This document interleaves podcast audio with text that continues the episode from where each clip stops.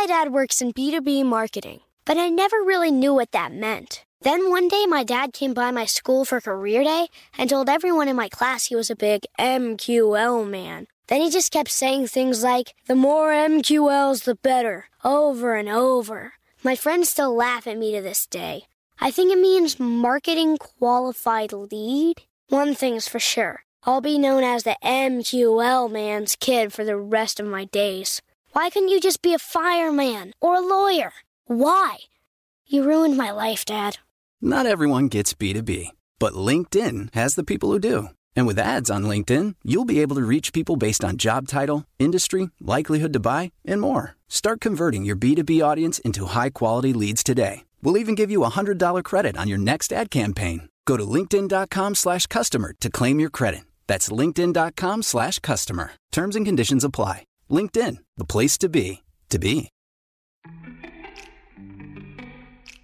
Welcome to Before Breakfast, a production of iHeartRadio. Good morning. This is Laura. Welcome to the Before Breakfast podcast. Today's tip is to choose the bigger life. When we think about how we want to spend our time, keeping this phrase in mind opens up possibilities.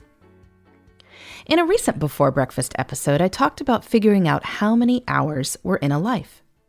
If you plan to live to be 90 or so, that means life has about 800,000 hours. Some chunk has come and gone, depending on your age, but that isn't meant to be morbid. I think looking rationally at our portfolio of hours can help us see time as both precious and plentiful. Part of being rational about time means recognizing that all time involves trade offs. Here's a phrase to remember Expectations are infinite, Time is finite. We are always choosing. Choose well. So, when figuring out how to allocate the hours we have left, how can we choose well? Gretchen Rubin, author of The Happiness Project, has written that her insight for time decisions is choose the bigger life. I think this is a good one for a few reasons. First, it takes us outside how we happen to feel at any given moment. In life, it's often easier not to do things. If we only listen to how we felt in the present, we might spend our entire lives sitting on the couch watching television. The things we would like to say we have done are not always the easiest things to do at any given moment. This question nudges us to look at life as a whole. It nudges us to consider our future selves and how we might tell the story of our existence.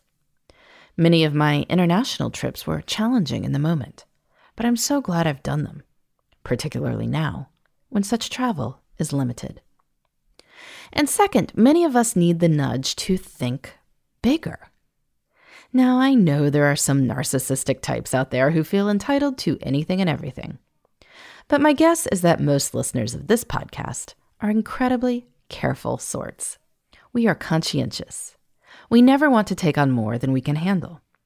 That is a great way to go through life. I personally love this personality.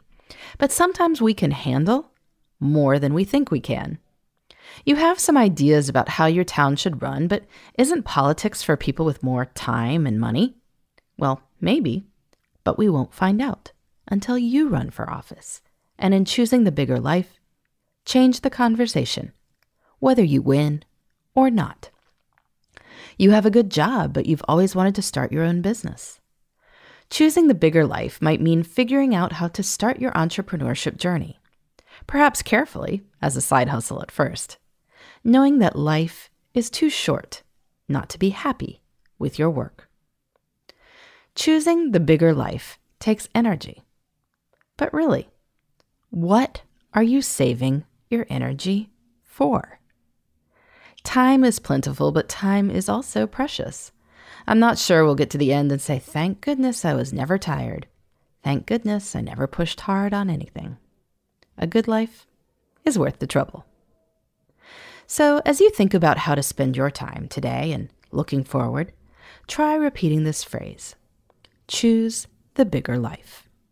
It just might change how you allocate however many hours you have left. In the meantime, This is Laura. Thanks for listening. And here's to making the most of our time.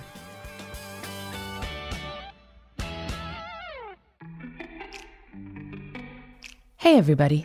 I'd love to hear from you. You can send me your tips, your questions, or anything else. Just connect with me on Twitter, Facebook, and Instagram at Before Breakfast Pod. That's B E, the number four, then breakfast, P O D. You can also shoot me an email at Before Breakfast Podcast at iheartmedia.com. That before breakfast is spelled out with all the letters. Thanks so much. I look forward to staying in touch.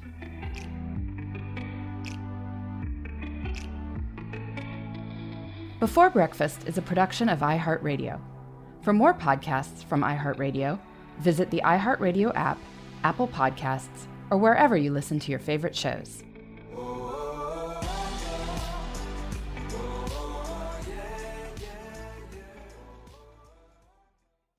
Xfinity has free premium networks for everyone this month, no matter what kind of entertainment you love. Addicted to true crime? Catch killer cases and more spine-tingling shows on A&E Crime Central. Crave adventure? Explore Asian action movies on Hi-YAH. Searching for something extreme? Check out skating, snowboarding, and more on Fuel TV Plus, the global home of action sports. And find crowd-pleasing bops on iHeartRadio's Hit Nation playlist. There's new free shows and movies to love every week. Say free this week in your Xfinity voice remote.